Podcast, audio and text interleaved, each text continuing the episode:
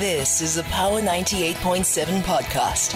Now we're talking. Subscribe to Power 98.7 podcasts in iTunes or wherever you get your podcasts. There's more on power987.co.za. It's a Friday, so when the clock hits 11, we get quite excited about uh, an open conversation because this month is going to be quite a youthful, as youthful as possible, a month uh, keeping in line with our uh, celebration and commemoration of Youth Month, uh, June 2021, also marking uh, 45 years since uh, the June 16 of 1976. So it's an interesting time to be in, points of reflection, and we always bring you fascinating conversations, and I no doubt you are going to enjoy this one with my guest who has just recently been appointed as the Deputy Director uh, at the Center for Applied Legal Studies, CALS, as some might know. But I mean, she's quite celebrated in the spaces of social justice. Was even in the Mail and Guardian's top 200 young South Africans featured as part of uh, women in social justice. But uh, she's quite she's held in high esteem by those who know her and associate with her. Palesa Madi is my guest. Good morning and welcome to Power Talk. Good morning, Lukhona. How are you? I'm well. How are you doing? I'm okay, thank you, and good morning to all your listeners. No, thank you. I mean, I, I suppose uh, one is tempted to ask, how does it feel uh, to be now officially appointed in that role as deputy director? You have been acting on the role, though, uh, for some time at CALS, but uh, how important a moment is this for you? Wow, uh, it's truly exciting. Um, it's quite affirming. Uh, and I'm really looking forward to continuing working at CALS and to effect some of the changes I'd still like to. But I'm really excited. I mean, Palesa, someone might ask, uh, an individual with an LLM, an attorney, possibilities are quite endless. Why dedicate yourself uh, to this space, which is, I mean, I'd say quasi scholarship in a way, because you also do part time teaching, uh, but it's a it's a center really within a, a, a, a, university community instead of, you know, pursuing private practice or going to a big law firm. I think a couple of reasons. It, it's hard to ignore, you know, the various issues we face as a country. You know, women are killed and raped every day. There are people who go to bed hungry. You know, young people can't find work. Activists are being killed or threatened. Um, you know, we see the conditions of our schools. There's just way too many problems to ignore um, in this country. I, I recognize that I grew up with a little bit of privilege. I, I had all my basic needs, you know, provided for. Um, and so I, I decided in law school already that I would use my degree, you know, to, to help those that were less privileged um, than I was. I mean, was that also partly informed by your upbringing, the background, and uh, how do you characterize that? Because at times it's very easy for us, while we, you know, appreciate our privilege, to ride on it and actually continue benefiting from it without uh, sacrificing any part of our privileged trajectory uh, to serve society. Definitely, um, it, it's very important work. I think uh, you know that that you know organizations like CALS does um, and I think it's very important to, to, by all means, try to live a meaningful life. Um, and, and, not to say that you can't, you know, have a meaningful life if you go into uh, private practice. Mm. Uh, I think it's very possible to still contribute. And, and you know, corporations and people in, in, in corporate are, are, contributing very meaningfully to, to society.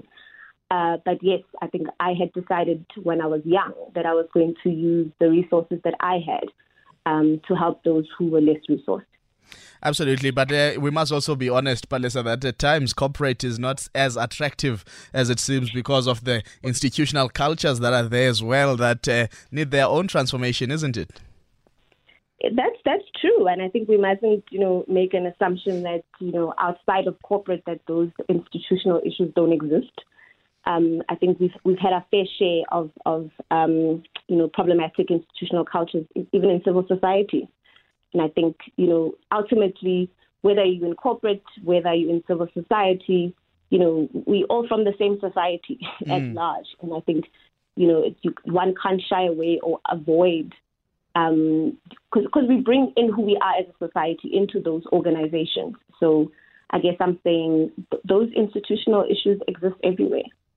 Absolutely. I mean, let's now zone into the space you are in. I'm always fascinated to ask people when we talk a lot about, you know, achieving social justice, uh, being advocates of social justice, being practitioners in the social justice space. Uh, but what do we really mean, according to your mind, when we talk about uh, social justice? I think it's acknowledging, you know, our past uh, as a country um, and and how we find ourselves here. I think you know social justice is such a broad term, but uh, you know the issues I mentioned earlier on, you know women being killed and raped daily, um, the homophobia that we see daily, the the racism, uh, people going to bed, uh, you know, on an empty stomach. Um, and all, all, all social, the point of social justice is to try to address um, any and all of those issues that we face as a country today. And part of that has to do a lot with collaboration. I mean, uh, Kel's quite in praise of how you promote a spirit of collaboration and solidarity in your work and just in the larger civil society network. How important are these linkages of collaboration? Because one of the issues that is quite worrisome in the civil society space is seeing tendencies of competition, uh, which mm. at times are driven by, you know, chasing donor funding. Mm, mm. Collaboration is key. No, no single person, no single organization um, has the full context or knowledge or expertise in addressing these very um, complicated um, issues. Um, so it's important to collaborate with, you know, like-minded organizations. It's important to collaborate with people who think differently to us, who see the world differently to us. It's important to collaborate to critically partner with the state, and, and that's one of the things we try to do at CALS. You know, historically, our sector is known for only suing the state, mm. um, which is still a pivotal part of what you know we, we do. But you know, we also need to think creatively in how we critically partner with the state. And, and not to always sue them or, or you know always fighting the state, even if it's on behalf of a of a client or a community. So it, collaboration is, is key. That's an interesting tension you are raising, you know, being able to hold the state accountable, but also mm. uh, realize that the state is it needs to work and work for society. Mm. How difficult, mm. though, is that tension to manage? Because at times I find that those actors in the state can become quite uh, uh, personal on some of these issues where they start identifying certain organizations as anti state simply because they are actually doing accountability work. Mm. I think our criticism needs to be fair, and, and I, I, don't think we've done enough as a sector. And like I said, it's something that CALS is, um, you know, committed to doing. I don't know if I can give a fair assessment of, you know, how the state will respond. At least, you know, I, I think I'd be in a better position to do that once I can say we've, we've been trying to yeah. do that for a reasonable period of time. But I think there are really committed people in public service um, who are always open to meeting with us, who are always open to, you know, helping us understand the context in which they work and the difficulties that they that they face themselves. Um, but obviously, in, in failed discussions, uh, we, we have no choice but to, you know, take them to court every now and then. Absolutely, because uh, things must get done.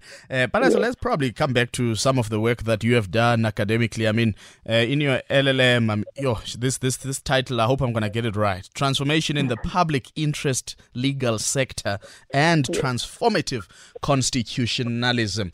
Uh, yes. When we talk about transformative constitutionalism, what are we talking about, and how do we ensure that the conversation isn't seen as being, you know, a, a, vote a vote of no confidence in the constitution? Mm, mm.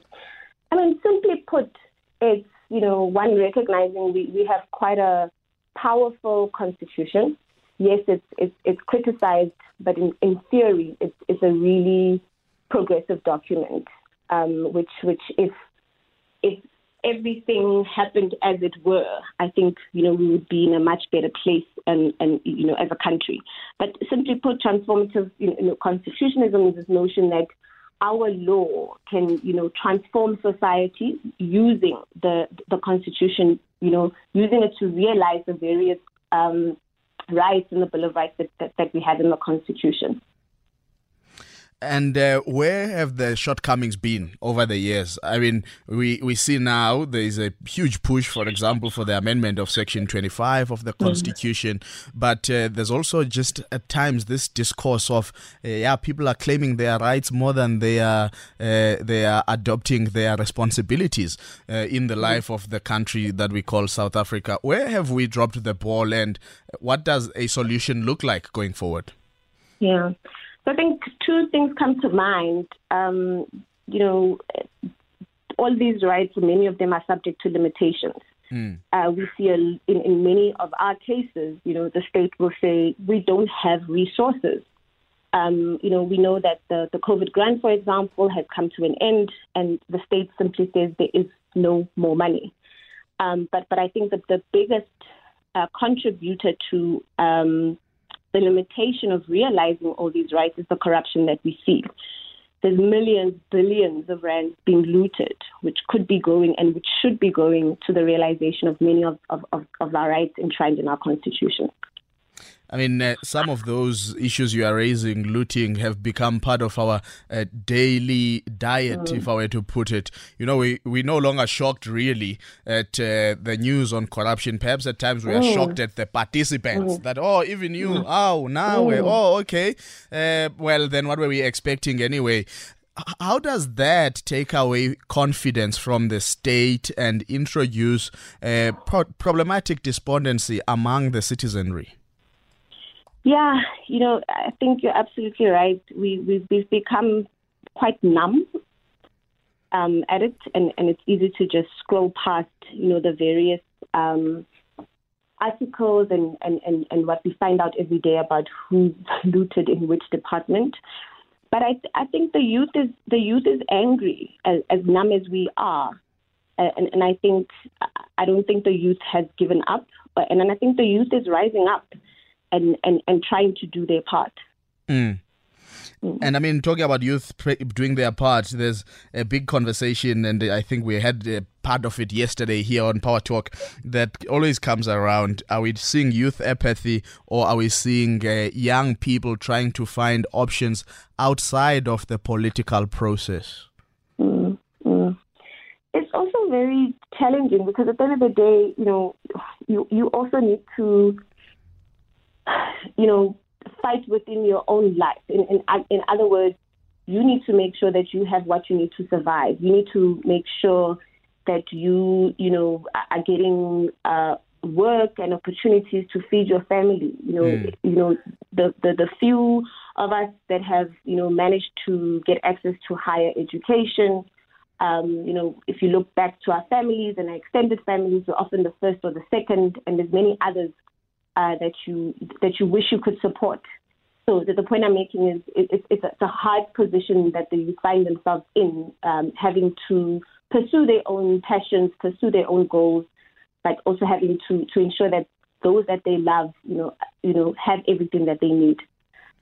Absolutely. And I mean, it talks to all questions around opportunities, limited mm. opportunities, upward mobility of young people. Mm. And uh, we are speaking today, Palesa, on a week where Stats SA continue to shine a spotlight on the problem of youth unemployment, but not just youth unemployment, the issue of young people who are not in employment, young people who are not in education, who are not in mm. any form of training, uh, what really uh, Julius Nyerere would probably term a loitering youth and mm. its problematic. How does this concern you, and do you have any ideas on what should be done, uh, probably, for our country to salvage this dire situation?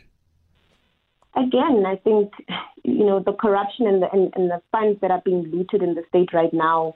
You know, much of which should be going to ensuring that opportunities are created um, for the youth. I, I I I think the youth is is quite creative in, in how they are trying to you know survive and, and, and how they're trying to you know create opportunities uh, by themselves. But at the end of the day, you know, they need to do that within a within a system that is supportive. Mm. And there's only so much that you can do for yourself. Um, if, if the opportunities are not there, if, if the funding to start your own business is not there, um, and, and if, if, if there are corrupt service pro- other corrupt service providers, you know, colluding with the state. You know, it, it, it, it creates very little opportunity for, for people and, and young people who want to, you know, start their own businesses, for example. Absolutely. My guest is uh, Palesa Madi on this open conversation. She is the Deputy Director at the Center for Applied Legal Studies at the Witwatersrand University. Now, Palesa, let's talk about some of your other hats that you wear. You sit on the board of Gun Free South Africa. That's quite interesting. Uh, what, what, what, what I mean, led to that and the interest really on on a gun-free South Africa? Do you have any experience with guns? I personally don't, um, but the, the stats around violence in, in this country are, are, you know, certainly alarming. Mm. You know, as a woman, it's not safe to be in this country.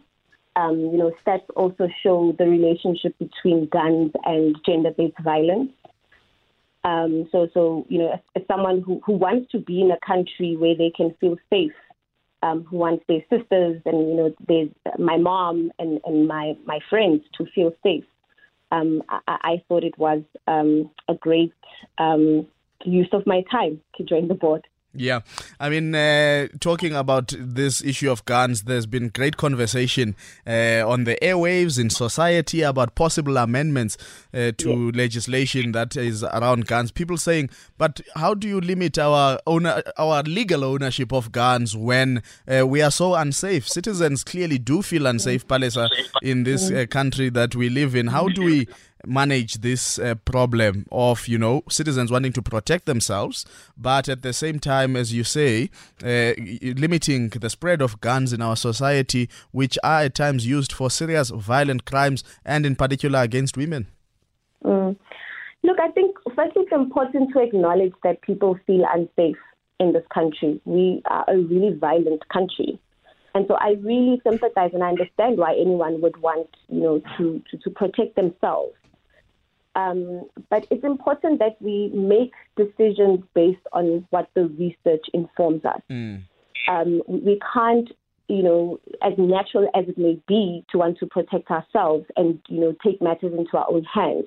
The, the questions we need to be asking ourselves is, you know, how does it benefit society ultimately? You know, if, if we if many more people can own personal guns. Yeah you know, in what circumstances are women being killed? You know, where where do those guns come from? Um, and, and I think we need to make informed decisions based on the research. And if the research is showing us that, you know, women would be safer, the country would be safer if less people owned guns, personal guns, then, then, then we must make decisions based on the research. Mm. I mean, I've been I've been seeing also a growing uh, movement of women actually taking up gun uh, tra- uh, training of you know how to use a firearm, getting their firearm licenses. I mean, uh, how how do you relate to that growing uh, movement? Yeah, again, I think I, I sympathize. You know, again, as a woman who wants to protect themselves. yeah. Um, but we can't ignore the fact that you know th- there are so many deaths that happen uh, because there was a gun lying around in the home, uh, because you, you know someone accidentally pulled off the trigger, etc. There's been many children who who have been harmed and killed because you know a gun was laying irresponsibly in, in, in someone's home. Um, and again, I, w- I would just stress, you know, in trying to protect ourselves because we are in a violent country, um, we need to look to the research. What is the research saying? And I mean, this this this violence we talk about is quite serious. Uh, some pointing to its historic roots, others, you know, the alienation ability of colonialism and apartheid, and how uh, some communities had to be violent in order to survive, had to be mm-hmm. violent in order to communicate their displeasure to the system, mm-hmm. and that the seeds of violence have not really been removed in our society. What is mm-hmm. some of the work that we probably uh, have not done and need to do? Some will say, no look, mm. we had the Truth and Reconciliation Commission, but it was just uh, touching the tip of the iceberg in mm. terms of our mm. of our problems. There's still some reconstruction work that needs to happen in our society. What do you think, to your mind, that reconstruction work looks like? I think we're a very traumatized uh, nation. Um, and, and I don't think we have discussions uh, or enough discussions about the trauma that people are carrying. Mm. Uh, we don't discuss enough about you know what what mental health is and what mental health help people need. Um, but the, the, the issue of violence, you know, it's it's so intersectional, um, and it's not an it's not an easy. There's no easy solution. But you know, it, you know, the violence intersects with the poverty, with the frustration, with the unemployment, um, and so, I would say we need, you know, more programs, um, more interventions uh, designed to respond to the trauma that, that, that people are facing um, that we don't talk enough about. But then, secondly, I'd say I don't think there's an easy, you know, answer, and, and, and that we would need to dissect, you know, how these issues intersect with one another. Absolutely. My open conversation guest this morning is Palesa Madi. She's the Deputy Director at the Center for Applied Legal Studies. If you want to be part of our conversation, please dial in on 0861 987 000 uh, to put your thoughts or questions to her as well. You can always tweet me at Lukhona Mnguni, hashtag Power Talk. And if you have a short voice note that you want to share with uh, Palesa, that line, uh, that WhatsApp line is 083 303 uh, 7093. We're really just having an open conversation on things around social justice, uh, questions of transformation, constitutionalism. Uh, but uh, I mean, uh, also because of her interesting work as being part of the board for Gun Free SA, talking violence. What should we make of our society going forward? we'll continue this conversation with Palesa after our news headlines because it's almost half past 11. But indeed, feel free to be part of the conversation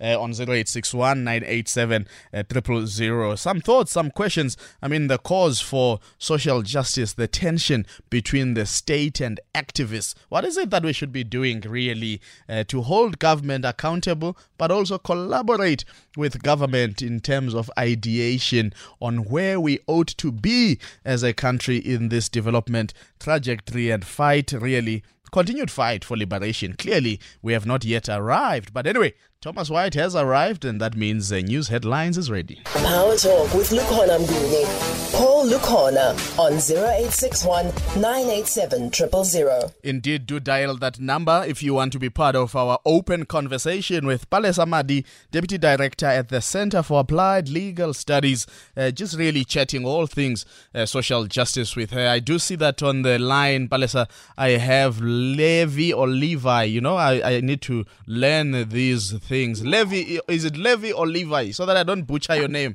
as mine is here on Power Talk.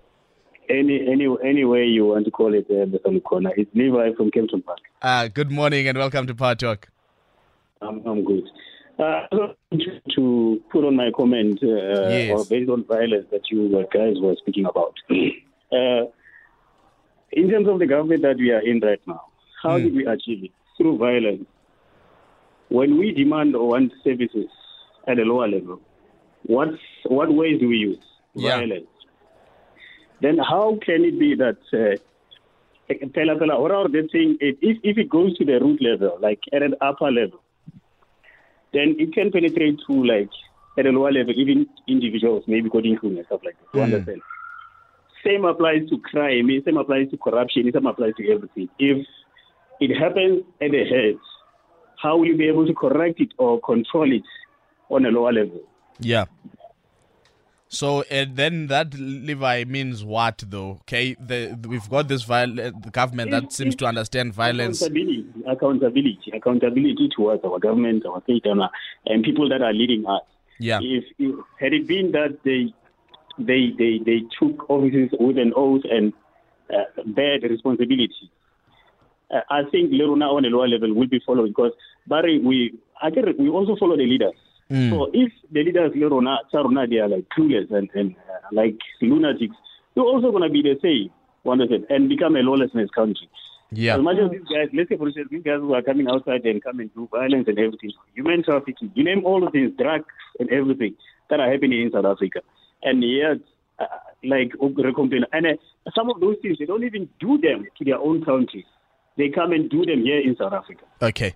Uh, Levi, I hear you loud and clear. But yes, I mean, uh, Levi is touching on some what may characterize as structural violence that, you know, the state visits on people and therefore people retaliate with violence to get mm-hmm. uh, attention of the very same state. We see this uh, in protests. And again, there you are also part of a steering committee of a Right to Protest project. And we, you know, it's quite interesting. It dovetails with some of your work uh, without a doubt. How should we be protesting? Because people tend to only be listened to when they become violent, when the cameras get to the community. That's when we see leaders starting being agitated to visit those mm. communities and act.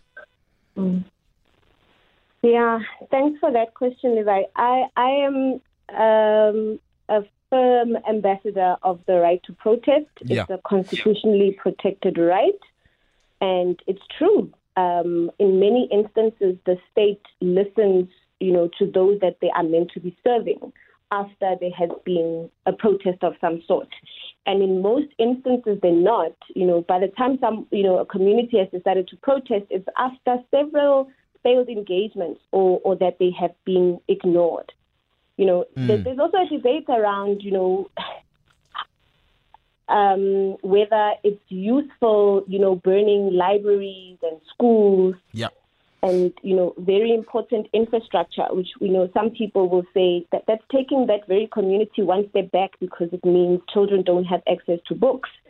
It means people can't access, you know, schools, etc. And and I think that, that that's a tough uh, one, and I don't know how one balances those those, those um, you know, competing interests. Mm. And I think it goes without saying that obviously there can be no justification. I hope, uh, and then I don't think that this is what Levi is insinuating that there can be any reason, you know, for for, for violence, you know, against women.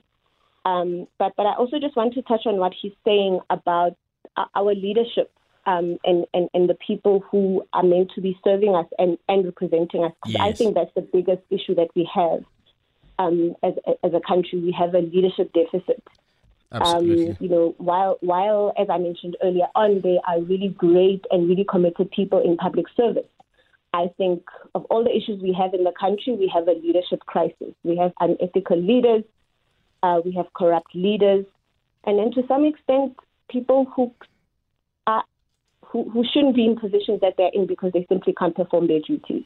Absolutely, and they continue to occupy them. Pumlani is on the line. Good morning.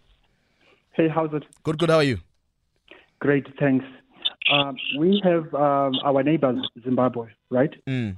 In Zimbabwe, we have a political party, the ZANU PF, that has been waging um, hegemony on defenseless citizens. And the reason why that's possible is because they've systematically disarmed the population. Mm. That's one of the reasons. We couldn't um, go head on, I mean, go head uh, toe to toe with the apartheid system because black people were systematically disarmed. We were not allowed to have guns. So, what I'm trying to say to South Africans is guns are not there to protect you from criminals. That's idiotic. Guns are there to protect you from the state. The state has the monopoly of power. So, if we are going to um, live, remember, we in Africa, if we look at all other liberation movements, they have a pattern. They go into power, they misuse power, they don't want to get out of power. Mm. They voted out, but they overturned uh, decisions. Mm. Tomorrow, we're going to need to confront the ANC. In order for us to do that, we're going to need guns. Violence is a fact of life. If you look at the surface of Mars, you're going to see violence on that surface. Do mm. you follow? If you look at the sun, you'll see violence. You cannot talk of existence without violence. Look at plants, you'll find violence. You, you can pick any form of life form. You can look at viruses.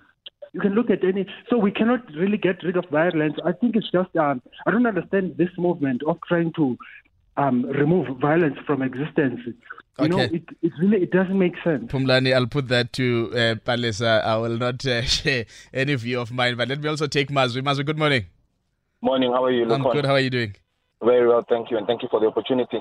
Um, I apologize for a bit off the mark because I joined the conversation a bit late, but I just wanted to check with Upalesa in relation to this issue of collaboration. Yeah. Um, there are lawyers, um, myself being one of them, who have been talking on and off around the opportunities to assist people on a voluntarily basis.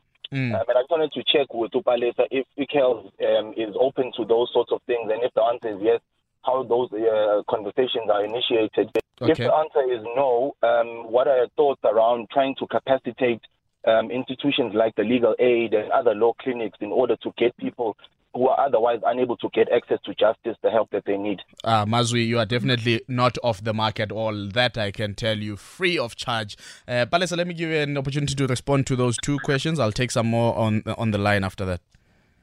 Sure. Thanks for that. Um, I think the, the the comment on violence. I think my first question is who's this violence, you know, towards? Mm. And and I, I don't think it's fair to merely accept that you know violence is a part of life. Um, you know, and because who gets harmed in the process? And, and and that's why we have this very traumatized nation that we have now, and that's why we are stuck in this perpetual cycle of of violence. You know, where young children are observing violence in their homes, and and then we get surprised when they become violent. Mm. So I think I think it's important who is this violence being directed towards. I, I suppose, Palesa, uh, the, the, the, the part for me that's curious with Phumlani's call is where he raises this uh, notion, which we all accept, that the state has the sole legitimacy to violence. That's why we've got the police, we've got mm. the army, and all of them are armed. The mm. perhaps what he's, he's raising is to say, what is our responsibility as citizens mm. when the state goes rogue? With mm. that, um, you know, so legitimate use of violence. Mm. Because accepting that the state has a legitimate use of violence is, in one mm. way or the other, accepting the existence of violence. Mm, mm.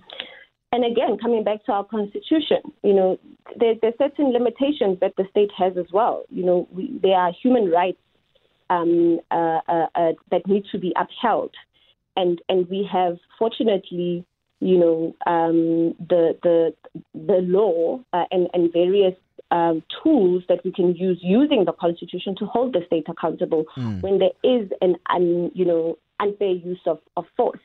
Civil society is, is, is, certainly you know trying to fight this battle. I think there's there's a, there's a current case now that's trying to do away you know with with um, uh, certain I think it's rubber bullets um, in, in you know when when the state responds to protests.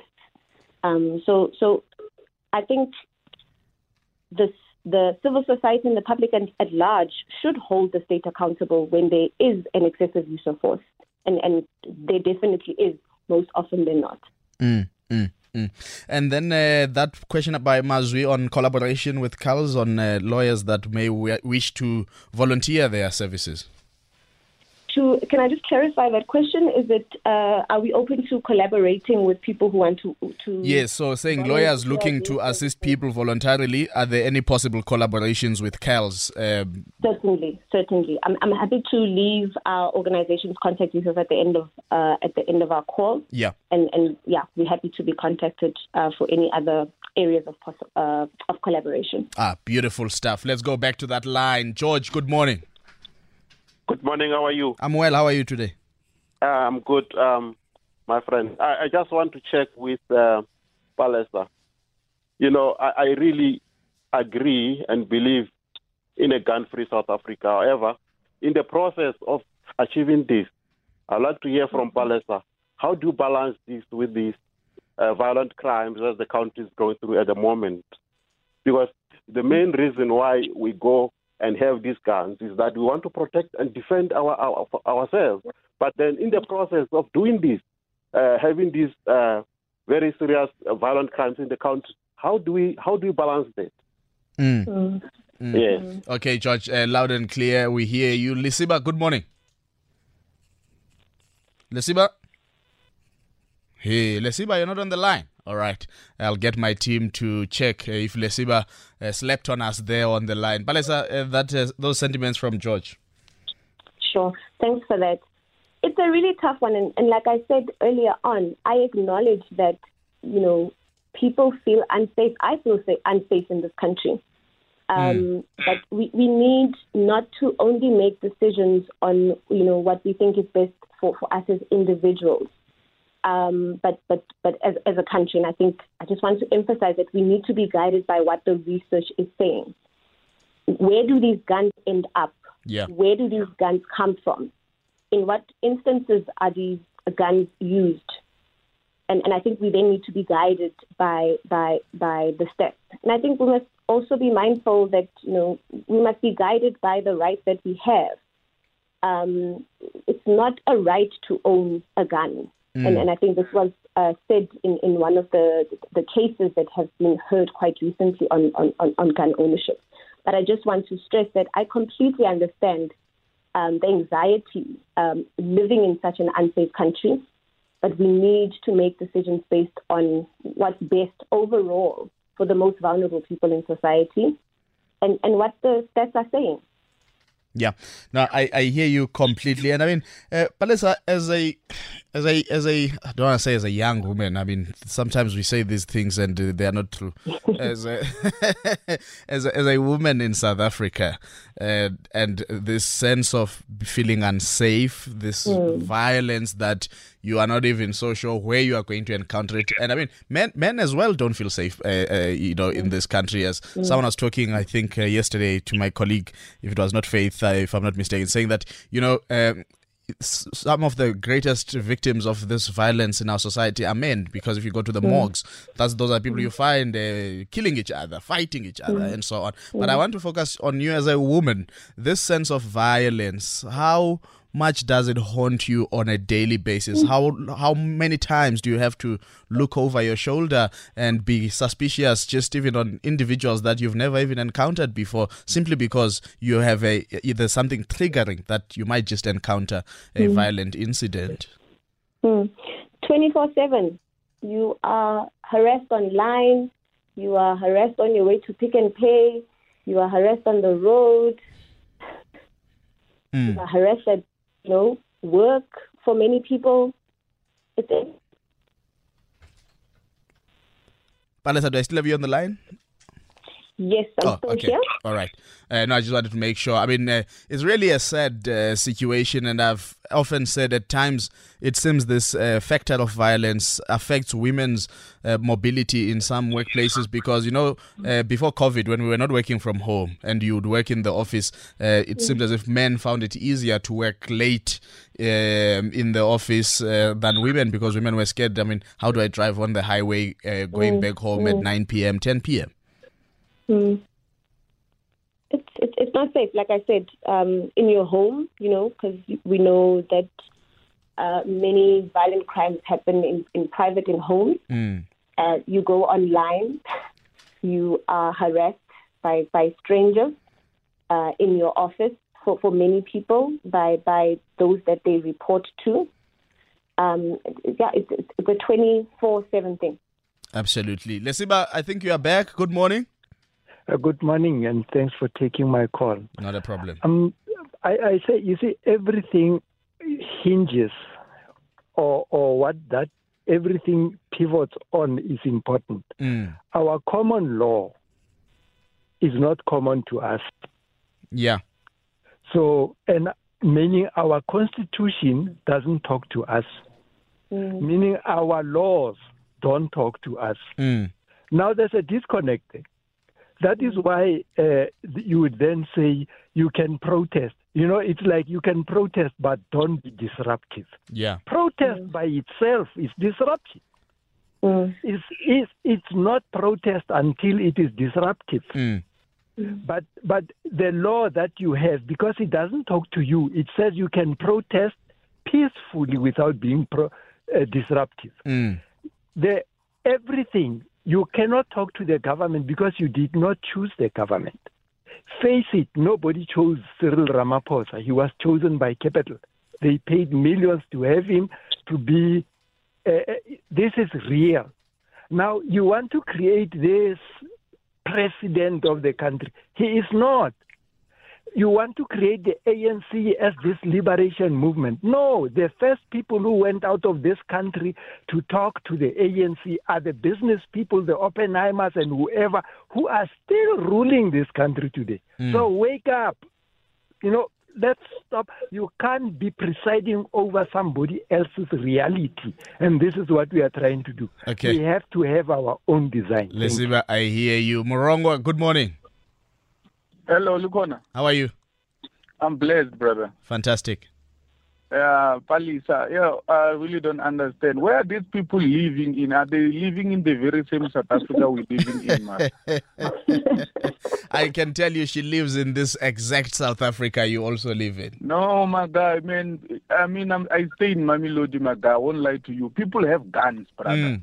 If they come and do a raid in Mamelodi, just only Mamelodi, they can like get fully armed guns that can fight, I don't know, the whole police. So I don't think like taking away a gun from me would help me. I can't wait for someone to jump my wall then come kill my my family. Uh, no, I don't think it's okay. Mm. So, but, but, but, I mean, Muronga, uh, Palesa has been trying to make the point to say, you know what? Um, yes, there is the issue of uh, violence. People do feel unsafe, but there is a good case to be made to say if we were to have less guns in our society, we would uh, save uh, some lives that are lost uh, uh, to these guns. Uh, no, I don't. I don't know what's gonna happen or what must happen first. But they should first uh, fix the police system. So, hmm. if not, even the border issue. If not, uh, they should leave us with our guns. Okay, I suppose, uh, Palesa, there's a chicken and egg phenomenon here mm. that is happening. What do you need to do first to make a clear case for a gun free South Africa? Again, let's be guided by the research. Where are these guns? Who's being killed by these guns that are owned personally? Is it guns? And, and, and it's true, uh, many of the guns you know, that end up in, in people's homes um, have been from corrupt officials within the police force. Mm. Uh, guns that have been confiscated, you know, uh, you know, from gangs, um, guns that have been illegally owned. But you know, what I was describing earlier about what it's like to be living as a as a woman in, in this country who can be killed at any point you know, I think there's a link with those with these very guns. Mm. You know, yes, people tend to or, or, or say that um, they they keep them so that they can protect themselves, but it's those very guns that end up killing women every day. Mm. I mean, Palesa, something interesting raised by Siba as well on protest. Protest by itself is disruptive. I, I actually hmm. do share those sentiments. I, I don't I, I, I don't understand uh, I mean, I, I, I, usually fight a lot with uh, people in academia on this one. Uh, when there's protest around campus at UKZN and students are blocking the entrance, I say, well, that's part of what they need to do to disrupt the normal way of life in the institution so that even our complaints might just, uh, you know, force management to take their issues seriously. The ideas around protest, I mean, being disruptive, uh, being peaceful, and being violent because I don't always see disruption as um, ultimately being violent. Mm. I completely agree with you. It's not a protest if it's not disruptive. Um, you know, let's take the Fees Must Fall protest, for example. Yeah. We wouldn't be seeing the, the many positive gains um, that we see in higher education. You know, when I was studying, if your if your fees were outstanding, uh, or you couldn't register that year, you, you didn't have registration fees, you simply couldn't register. That was it. Mm. And, and now, post these protests, you can get into a fee arrangement um, of, of, of some sort. That was that that that's because of the protests that were led by by, by the Must Fall uh, movement. And I mean, uh, do we have a constitution that doesn't talk to us? I mean, you've done you've done some work on this. I think in theory we have a really great constitution. And, and many of the, the, the gains and very successful cases that have been brought, mm. um, you know, many good cases that came out even even during you know the earlier weeks or the initial weeks of lockdown um, was because we could use the constitution to hold the state accountable. Mm. With that said, we have an access to justice issue in the country um, accessing the law is a very expensive exercise. Absolutely. Lawyers are expensive. Um, there, aren't enough organizations like CALS that can, you know, help people um, for free. Uh, the donor landscape is somewhat shrinking as well, making it difficult for more organizations like CALS to, you know, to, to for, for there to be more organizations like CALS. Um, And, and even when we do go to court and we get great judgments and the state is held accountable, we still have officials who take a long time, if ever, to implement um, or, or, to do what the court has ordered them to do. Mm. Um, but I think we still have a great document. We still have really good law, but that doesn't mean that we don't have challenges in, in, in realizing the rights um, enshrined in our constitution. Absolutely. Let me go to the line again, Palesa. I've got Loretta. Good morning. Good morning. Good morning. How are you? I'm well. How are you? Well, how are you? I'm all right. I think your radio is on, Loretta. No, my radio is not on. Don't know why I'm getting feedback. I don't know. I'm just driving. I just wanted to comment on the gun violence. Yeah. Um, the less guns we have, the better. You know, it's so frightening that there are kids who take guns to school, mm. and it's not fair on other kids that they feel unsafe. Mm. You know, I've got a six-year-old in grade one. I don't want my child to be exposed to violence in school. So the less guns we have, the better. You know. Do, also, do, do you uh, buy do you buy him toy guns by any chance? No. Okay. No. We don't even watch gun violence movies. Hmm. The less violence we have, the better. Yeah absolutely. Thank you. Okay, thank you very much, uh, Loretta, for joining us on 0861 987 000. I mean, uh, Palesa, perhaps as a way of conclusion, uh, we've been talking about a lot of uh, serious things uh, today. How have you kept sane during the period of COVID 19, uh, particularly uh, have, being in an organization that was trying to assist and help uh, some communities that were being terrorized by silly municipalities, even trying to evict people out? But uh, how have you been trying to keep, how have you been keeping your sanity during COVID 19? Sure, that's a tough one. Um, or, the, or, or you're about to say, that, well, the sanity is not really there. Um, it's, it's, just, it's, just, it's just a face. you know, yeah, it's it's it's been hard, and and I and I'd like to just you know acknowledge the attorneys and, and, and the whole staff at CALS yeah. um, who who are at the forefront. You know, um, who who were the ones that get calls every day. Uh, the first few weeks were particularly tough um, as, as you know, we received many more calls, you know, from partner organizations as well. Mm. And I think that that definitely increased the levels of anxiety of, of colleagues. And, you know, it wasn't just from the work that, you know, doubled, uh, if not tripled, but it, you know, people were also having to deal with their own levels of anxiety in their homes.